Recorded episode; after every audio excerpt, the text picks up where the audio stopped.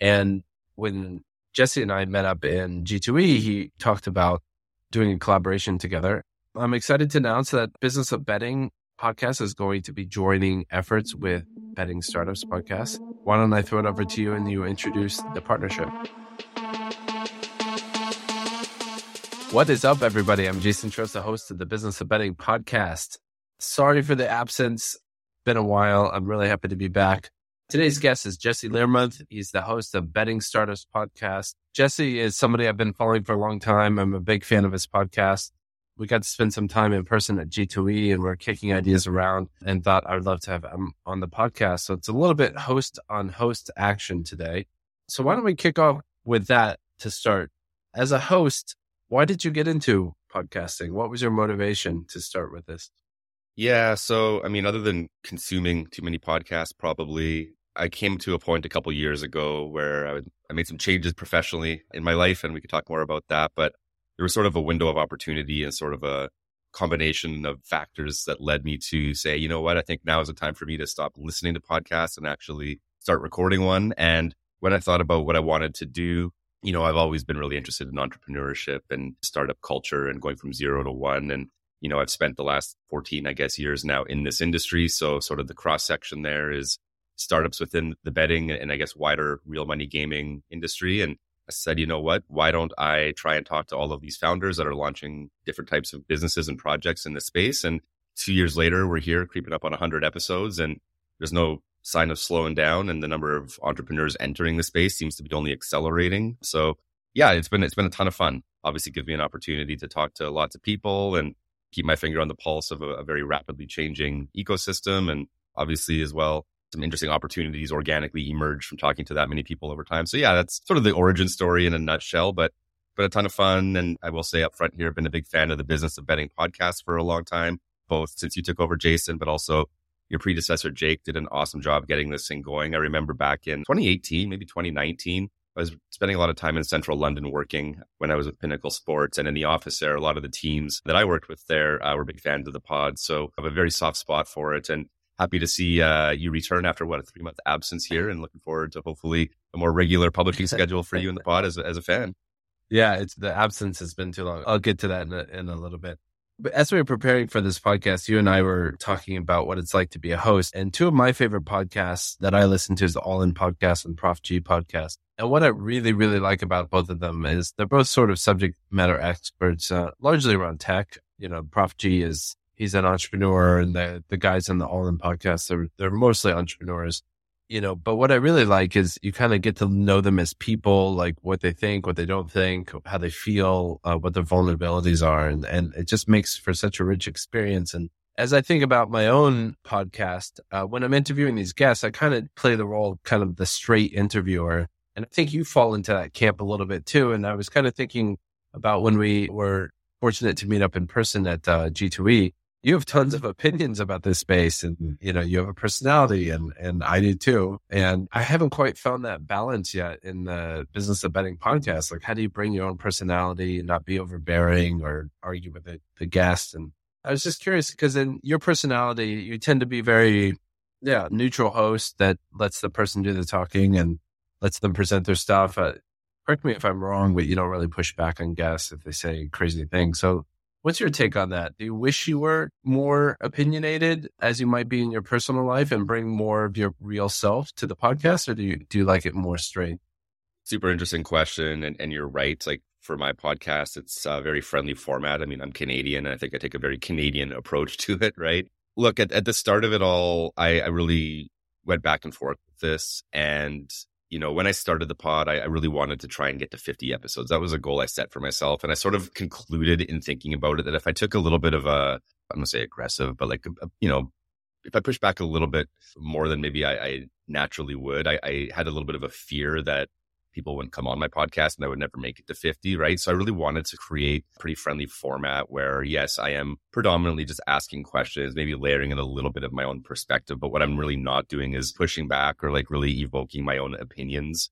Not to say I don't have opinions. I have a lot of opinions and obviously I've seen a lot and I have uh, my own sense of what I think will work and what won't work, but I don't really bring that into the discourse. And purely from like the audience perspective, I could see how that may be perceived as being a little bit dry or boring.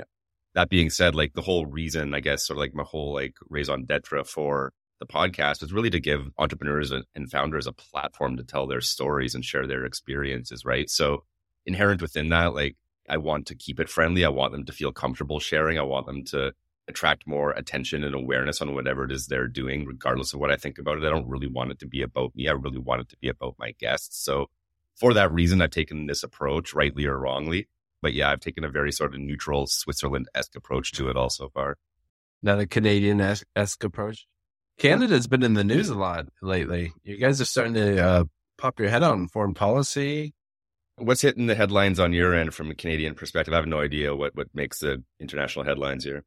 Oh, the the big thing was when uh, Trudeau accused India of assassinating that guy. That was that was pretty unusual.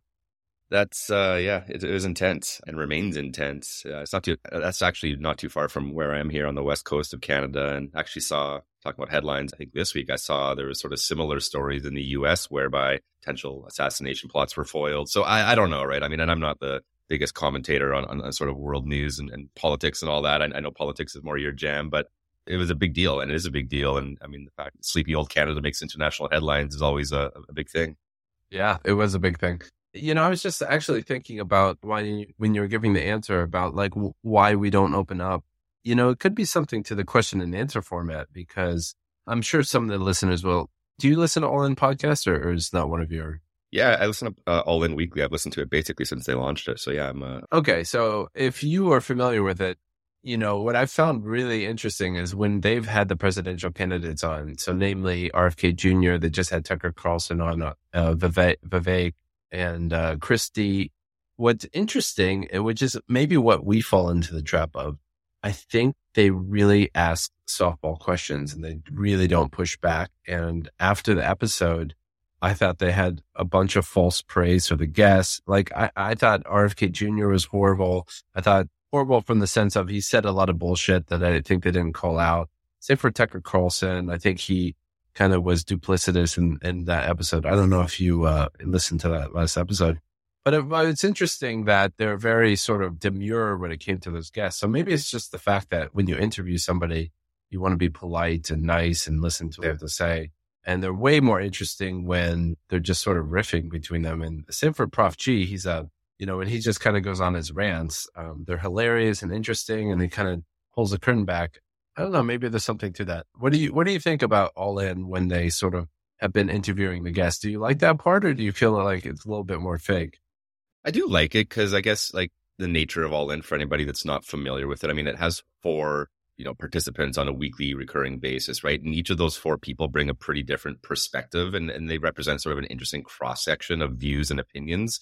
So I think when they bring guests on, each of them comes to the guests with their questions from sort of the perspective that they represent. So I do think it brings a little bit more interest and maybe dynamism to sort of the Q and A format than for example, the Betting Startups podcast does with just me asking questions. Like there is a bit of perspective behind the questions they ask. So I don't find it to be too, you know, I actually don't think it's like that. They, they don't mind asking hard questions on that. I mean, maybe it's because they're, you know, more recently talking to presidential candidates. So you should be asking hard questions. But I think they strike a nice balance, to be honest, where they, they do assert their own views quite a bit, but they also make it pretty easy for, for their guests to to sort of have layups here and there.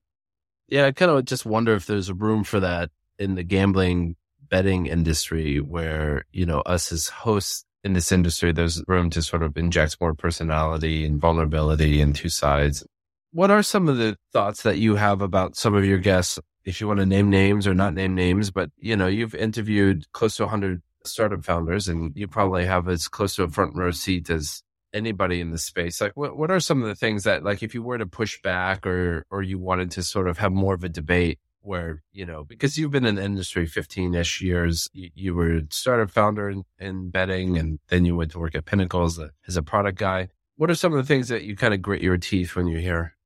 Like you say, I've, I have talked to about 100 different guests now. So over that large of a sample size, you get a pretty wide cross section of both business types. So a lot of B2B, a lot of B2C, then obviously different verticals, right? You got some sports betting, you got some DFS, you got some iCasino, poker, then all these sort of now like adjacent, like under the hood plumbing type companies think, doing things like personalization, things like reg tech. So I, I never like to paint them all with the same brush. That being said, you know, some of the things that I'm just kind of roll my eyes at a little bit sometimes, particularly for the B2C companies. I really think, you know, there's a lot, delusion is a strong word, but there's, you know, expectation versus reality on user acquisition, I think is a thing that continues to kind of an interesting one to me. I think a lot of teams and companies at the earlier stages really undersell themselves on just how incredibly difficult it is to acquire users at scale and particularly for some of these businesses with you know lower margin business models that you know really necessitate like a critical mass of users to make a, a viable business they really i think undersell themselves on just like how hard that is and it's not even like hard within the context of this industry i mean any consumer product is competing with every other consumer product out there for mind share attention time i mean attention is the scarcest resource out there and every company is competing with every other company across all industries for everybody's attention on the consumer side. And that continues to be an area for me where, you know, I, I just think people really don't quite have a lens of, of, reality in absolute terms. Of course, some of them are, are pretty grounded in reality, but, you know, user acquisition is a tricky one. I would also say in general, you hear a lot of like origin stories around how, oh, I, I started this to scratch my own itch. Oh, I'm my own, you know, first customer or first user, which is fine. And I, I believe in that and, and all of that. But like, I think sometimes that's taken too far to the extreme. I've seen some pretty like novel concepts come through that I think almost like a little bit too niche and like it's it's serving a pretty narrow use case. And I think some of the, the people think because that it's something that's interesting to them that it'll be interesting to a wider population. Obviously that that's their challenge is to try and sort of validate that or, prove that hypothesis. But again, more often than not, from my position over here sitting in the chair asking the questions, I'm I'm a bit more skeptical about some of these ambitions whether some of these more niche game types or whatnot can really break through to more of a, a, mass market audience. So, you know, that's one of the bigger things for me is just like, you know, the whole like expectation versus reality about what it means to build a consumer facing product and business. Yeah, I, I share that feeling that you have that a lot of these startups, although well intentioned, um, will struggle in the marketplace because it, it is very competitive. The thing that kind of balances me is that when I started Smarkets, you know, pretty much I would say 99 people out of 100 that had an opinion about the future viability of the company would say we wouldn't be successful. So, like, I got used to sort of, you know, pretty much everybody thought we had zero chance to compete with Betfair, except for a handful. And those are the people that you raise money and, and work with. But I got very used to people being very negative about it. So it's kind of and probably on a risk adjusted basis, they were probably correct that I shouldn't have gotten off the ground and, and made it through. So it's hard to sort of go after a founder for something that you're probably right about, but you don't know. You don't know if they really do have the right path and the right idea or they are being delusional. So it's tough. It's tough. And like, I, I don't want to be, you know, a doomer. I don't want to be that negative voice for people. Like, I, I do want to be supportive however I can. And again, maybe that's the Canadian in me. I want everybody to succeed. I don't, that might be delusional, like thinking everybody can win. That's obviously not realistic, but like in my heart of hearts, like I do wish that. Obviously, that's not reality and then it's a competitive marketplace out there. Yeah. I'm asking the question more from the lens of not like, can we tear up, tear down startup founders and, and shoot on their dreams? It's more from the perspective of like, you know, being more real, you know, like, is there a way to sort of, you know, being like philosophical about being a podcast interviewer but like, is there a way to ask the question, push back, not be a dick, but also uh, get into more interesting conversations? Because I do think that the origin story does matter. How you acquire customers really does matter. Your ability to compete for attention is, I mean, that kind of dictates everything. For sure. One of the things that I'm super passionate about in sports betting, I mean, the reason I did business of betting is because I think betting for as big as it is, it's pretty lo-fi technology. I come at sports betting from the financial technology angle. And the main thing that I think is insane is the price. You know, I was trading stocks back in 2003, 2004, and like a penny here and a penny there was like the difference between being the top trader and, and getting fired. Essentially, price is everything. And then uh, I saw the sports betting industry. I mean, mainly through the lens of political betting, but then I saw that you could do this over sports and I just, the bid offer spread is like 10%. And in a financial context, it's insane. Like if you think the 30 year, um, interest rate on uh, treasury is 5% right now, but you're paying twice that to just place a sports bet that, you know, settles within three hours or whatever. It, you know, it's just insane. It's like you're giving money hand over fist to the operator. And my hypothesis has always been like, this is the whole point of technology. This is the magic of technology. And what I see in the industry is, is actually getting away from the magic of technology and going more into sort of the carnival ride of marketing, where the traditional model is customer pays 10%, you take that profit margin, you spend a ton on marketing, you spend a ton on bonusing, and you sort of create this cycle. And in my opinion, that cycle should be broken. So that's my motivation for Smarkets. That's my motivation for doing this podcast and not just sort of pushing my perspective, but also I think there's sort of a lack of interesting ideas being discussed in the industry for as big as it is. You know, it's, it's very traditional. You know, it's just sort of like marketing dollars in, customer money out. It's not that much sort of innovative thought about it. What are your thoughts on the industry? Like, what's your because you had you had a lot of experience as an entrepreneur. You had experience within Pinnacle. What is your viewpoint on the industry? Where do you, where would you like to see it go? Yeah, so from a purely sports betting perspective, I mean that's that's the vertical within the I guess the broader industry I've spent all my time in. It's, I mean, for you in Smarkets, that's where you spent your time as well. So I guess just you know within that context, I also am a little bit of a romantic around this idea that I do believe there's more value that could be accrued back to the user or the customer. And you know, I guess over my time in the industry, like I've had a few main chapters without getting too much into it. Like my first five years was with my own startup. We were building at that time, and this is 2010 to 2015, just to timestamp it. So way before the repeal of PASPA, like there was no market to speak of. So we were too early. But, you know, the spirit of what we were trying to do was to really like empower sports bettors to bet more confidently using data. And we were building tools to really help them with that. So it was really sort of our, our rallying cry was to like empower people with data and to really sort of help them get a little bit of an edge back against the books who inherently have an edge baked into their prices, right?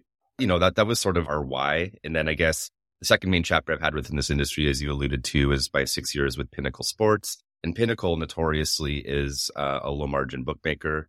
Obviously, they're, they're a wildly influential bookmaker when you talk about sort of global prices of betting markets. And, you know, their, their whole value proposition, their whole USP is predicated on the low margin model and really delivering value back to their customers, right? They don't have basically had a zero dollar marketing budget there. I was actually responsible for the marketing teams for like three of my six years there. There really wasn't much of a budget, right? So how do you market when there's no bu- budgets? You have to get very creative. All that to say, like instead of having all of these above the line, you know, marketing campaigns and bonuses and all of that, take that spend and, and actually just reduce the price of the, the ultimate product and deliver that value back to the customer that way. Like that really philosophically aligns with me. And I guess in my post pinnacle time here over the last two years, like I continue to believe strongly that, you know, competing on price and, and delivering value back to customers, back to bettors, you know, there, there is more room for that. And, you know, it's a little bit, you know, some days disheartening when, you know, you look at specifically in the US, right? Like, let's, let's call it what it is. Like all these operators competing, the packaging and delivery of like same game parlay products, which have like 20 to 30% margins baked in selling these things as lottery tickets where, you know, you get a $5 like 18 parlay to win several thousand dollars. And that's a little bit disheartening because I think sports betting is something closer to a financial transaction, like you talk about. And there's really no need to have double digit margins baked into that, provided that, of course, from like the operator's perspective, they can attract enough volume and liquidity to, you know, make that a viable business for themselves. Obviously, nobody's running a charity here, so they need to have operating profit, but there's other ways to achieve that. And again, like the romantic in me believes that competing on price is absolutely a viable model, yet it is so rarely pursued within this industry. I think you and less than a handful of others are really sort of uh, taking to the market that way and, and offering that sort of value prop. So look, at the end of the day, I think there's challenges with that type of business, right? Customer education is a tough one. The average person on the street doesn't even understand odds, let alone the fact that like different odds are, are akin to different prices, right? If you went into a store and, and or three different stores looking at the same pair of shoes and saw three different prices, naturally you would go to the one with the lowest price. But that concept isn't so easily understood in, in sports betting. So I think there's an education component before that can become mass market sort, sort of opportunity. But in the meantime, yeah, there's a lot of room to, to carve out a meaningful position, I think, by competing on price and delivering that value back to the customer and just focusing on that. And, you know, there, there's lots to go around. I think what you guys are doing really, you know, serves as, as inspiration in, in some ways and, and a case study in many ways that it can be done. It's just you really have to believe in that. And um, it's it's not going to be easy. It's tempting to probably take shortcuts and, and really focus on these higher margin products and make it more of a margin play. But at the end of the day, look, the, the romantic in me believes that uh, there's enough to go around for everyone. And, and right now, I think it's skewed probably a little bit too heavily toward the operators. Yeah, we have about 1% market share in the UK. So we're we're on the board, but we're not in the top three or four bookmakers in the UK. And uh, I would probably describe myself as a romantic in, in that vein as well. What's your rationale or your explanation why the Pinnacle Smarkets, Betfair exchanges of the world haven't grown to dominate sports betting and it's more the Bet365, FanDuel kind of thing? Like, what, what do you think is what's going wrong in the industry? If, if you believe that, as I do, that that's the direction we should be going, what's going on? A few thoughts on this. I mean, one, the fact that you know many people treat sports betting as an entertainment activity right so if you sort of view it through that lens as it's an entertainment activity therefore whatever you cost you incur doing that activity you sort of justify it as being for entertainment like you would going to the movies then so long as you're getting that utility and that entertainment value out of it a certain subset of people probably don't really care like what the price of that entertainment is right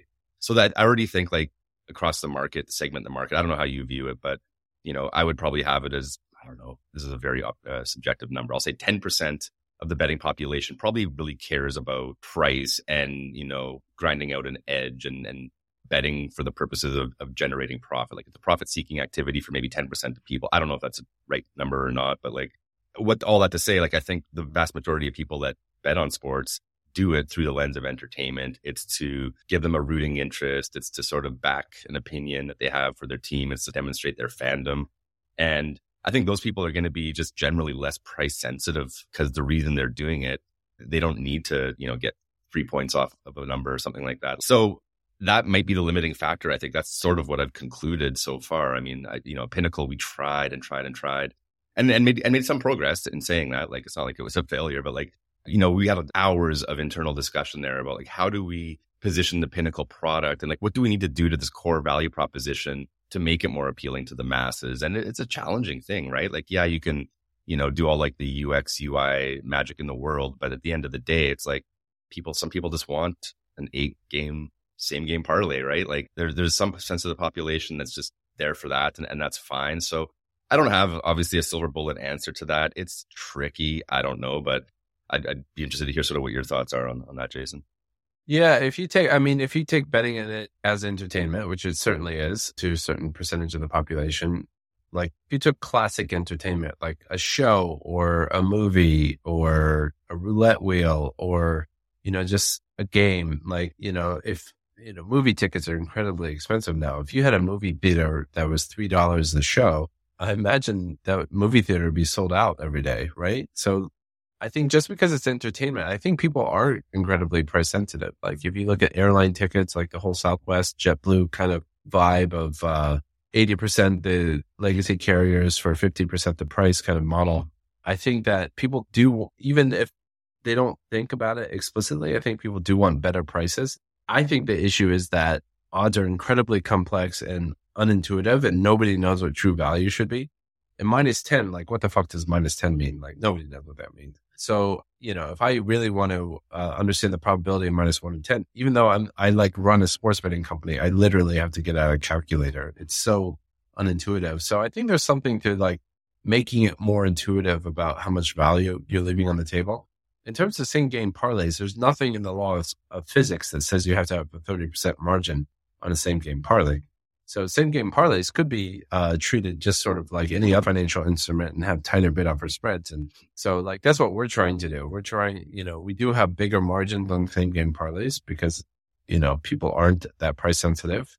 And so it is a place for us to drive revenue. But at the same time, long term, there's no reason theoretically you couldn't have a 1% margin on the same game parlay. So like there's nothing stopping you from that. But in summary, you know, as the romantic, I like that term the romance of sports betting. I do find it quite sad that Betfair Exchange, the pinnacles of markets, really haven't figured out a way to truly revolutionize the industry. And if anything, if I had to sort of look at the industry right now, it's like I would say it's going backwards. I still believe that there's a role price will dominate at some point, but I think nobody's figured out the right product to make that happen. So that's what I'm like. That's my job when I go to work every day trying to make that happen. All right. Well, I want to say a few words about podcasts. So, as the regular listeners will know, I'm very, very sorry for not having recorded an episode for three months. I actually did an episode with somebody and uh, about a month ago. So it's not a, a great excuse. And just, it just wasn't very good quality. The audio wasn't good quality. The content was very good. So I decided to not publish it. But one of the things, just sort of peering the veil back, you know, I have three kids. I have an 11 month old. Um, so like I run ragged uh, with my kids. I'm a full time CEO. So that also keeps me busy. I, go to the office as much as I can. And sometimes the pod falls through the, the cracks. So it's, it's been a labor of love. I don't, I, I do this because I really care about it. And when Jesse and I met up in G2E, he talked about doing a collaboration together. I'm excited to announce that Business of Betting podcast is going to be joining efforts with Betting Startups podcast. Why don't I throw it over to you and you introduce the partnership? Yeah. So when we talked a couple months ago, I mean, I think my comment to you is like, Hey, as a fan of the Business of Betting podcast, what's going on here? Like, I'm, I'm not getting the regularity of new episodes that I, I would like to as a, an audience member. And basically what you just said is what you shared with me. You're like, look, it's a labor of love. It's a passion project, but it's obviously not my main thing. So, you know, in, in the list of priorities, it's somewhere lower down the list. And, and that's why. And I said, well, you know, that's too bad. What would it take to get a bit more predictability and regularity with the publishing schedule? So you and I brainstormed. I, I floated a couple ideas, and basically what we've concluded is exactly as you said. We're going to partner up I guess through my two years of publishing the Betting Startups podcast and for the most part maintaining a weekly publishing schedule. I've got a bit of a process uh, nailed down now. I, I, do have some good support and help around me to make that happen operationally speaking. So I said, you know what, why don't we widen the nets with what my team is working on and, and provide you some support such that we can commit to getting things back on track with the business of betting and get something closer to a weekly publishing schedule happening again. So that's what we're doing uh, as you said, we're, we're going to partner up. I'm going to help out behind the scenes and allow you to do what you do best, which is talk to people, ask good questions, have intelligent discussion. And as I say, I've been a big fan of the pod for all the five years it's existed. And I just want to see more of it, right? So uh, if that's what I can do to make that happen, uh, that that's a no brainer, and uh, I'm really excited to get some momentum behind this and, and, get you back on track with it, and make it easy for you to just show up and record every week, right? And, and for those that haven't done it before. And, and I didn't know this before I launched the Betting Startups podcast, but it's a ton of fucking work, man. Like, you know, sitting here and, and, and talking for half an hour is the easy part. It's, it's the several hours of stuff around that that really stacks up. And on a weekly basis, it's easy to, to miss a week and then a week turns into two. So I get it. And I'm pumped. I'm really excited to collaborate with you. Obviously, you know, nice getting to know you over the last few months and a uh, big fan of what you're doing. So if I can support you with that, uh, I think that's a win-win. And mostly a win for the audience for for those that are also loyal listeners of your pod. Cool, let's do it. And and like you said, like for every probably hour of episode, it's probably four to five hours of work between finding the guests, interviewing the guests, setting up the time, and then editing the podcast. Of course, so like it, it is for each episode, it is a ton of work. And so I'm I'm excited to share resource with Jesse to uh, help me get back on track, as you say. So with that, anything else you want to add before we sign off? I just want to continue on that thread for a minute, Jason. So I think part of my responsibility in this partnership is to make sure you have a good flow of guests to jump on the pod and, you know, with people that you want to be talking to. And I guess sort of through that lens for anybody that's listening that might be considering their suitability as a potential guest, like quickly talk about, I guess, like who you're looking to, to chat with, like what are some of the subjects that are interesting to you? Like, yeah, what, what are you looking for, I guess, in guests going forward? Because I have to fill your calendar now for the next year. So tell me, tell me how I can do that. yeah, I would say there's probably two categories of guests, um, and hopefully they the the guest fits in both camps. But on one camp, you sort of have the movers and shakers of the industry, you know, the CEOs of the the big companies, and I've interviewed some of them. People love hearing from them because they, they have such unusual sway in the industry and uh, drive the agenda. So people like hearing directly from them. So the CEOs and senior executives from the big uh, sports betting companies is sort of like the one group. And the second group is sort of anybody really that has interesting opinions about sports betting. So that can be somebody senior, it could be somebody junior, but I really like to interview people with unique perspectives. Unfortunately, I wanted to talk to a lot of betting syndicates because they're, they have, you know, talking about pricing. Betting syndicates tend to be fully aligned with pricing, the sort of the direction of travel in the industry but they don't like to come on podcasts and share what their alpha is or their algorithms or talk about how they make their money. And what I've learned is that a lot of times it's not because they're doing something dodgy. Almost always what they're doing is legal. It's more they don't want any competition. So they don't want to tell other people how much money they make. And some of these syndicates make a lot of money betting on sports. And unfortunately, I've been having trouble getting them to come on. So if you can get betting syndicates to come on, I would love to talk about them. But anybody that really kind of pulls the curtain back on the industry, people that are involved in all aspects from marketing to pricing to customer acquisition to legal to compliance. But really, I want people that have interesting opinions and not, not to join the pod for something to sell. I don't want somebody to come on to advertise their company. I want somebody to come on and talk about the ideas of the industry. All right. Well, people listening heard it here first. We're looking for guests. So, uh, yeah, pretty soon here, we're going to put up a, a, form where people can sort of submit a guest application. Tell us a bit about yourself and maybe some of what makes you potentially interesting guests. So, uh, we'll have more to share on that soon here. But excited to get things moving here, Jason. And thanks for having me on here. I really appreciate it, man.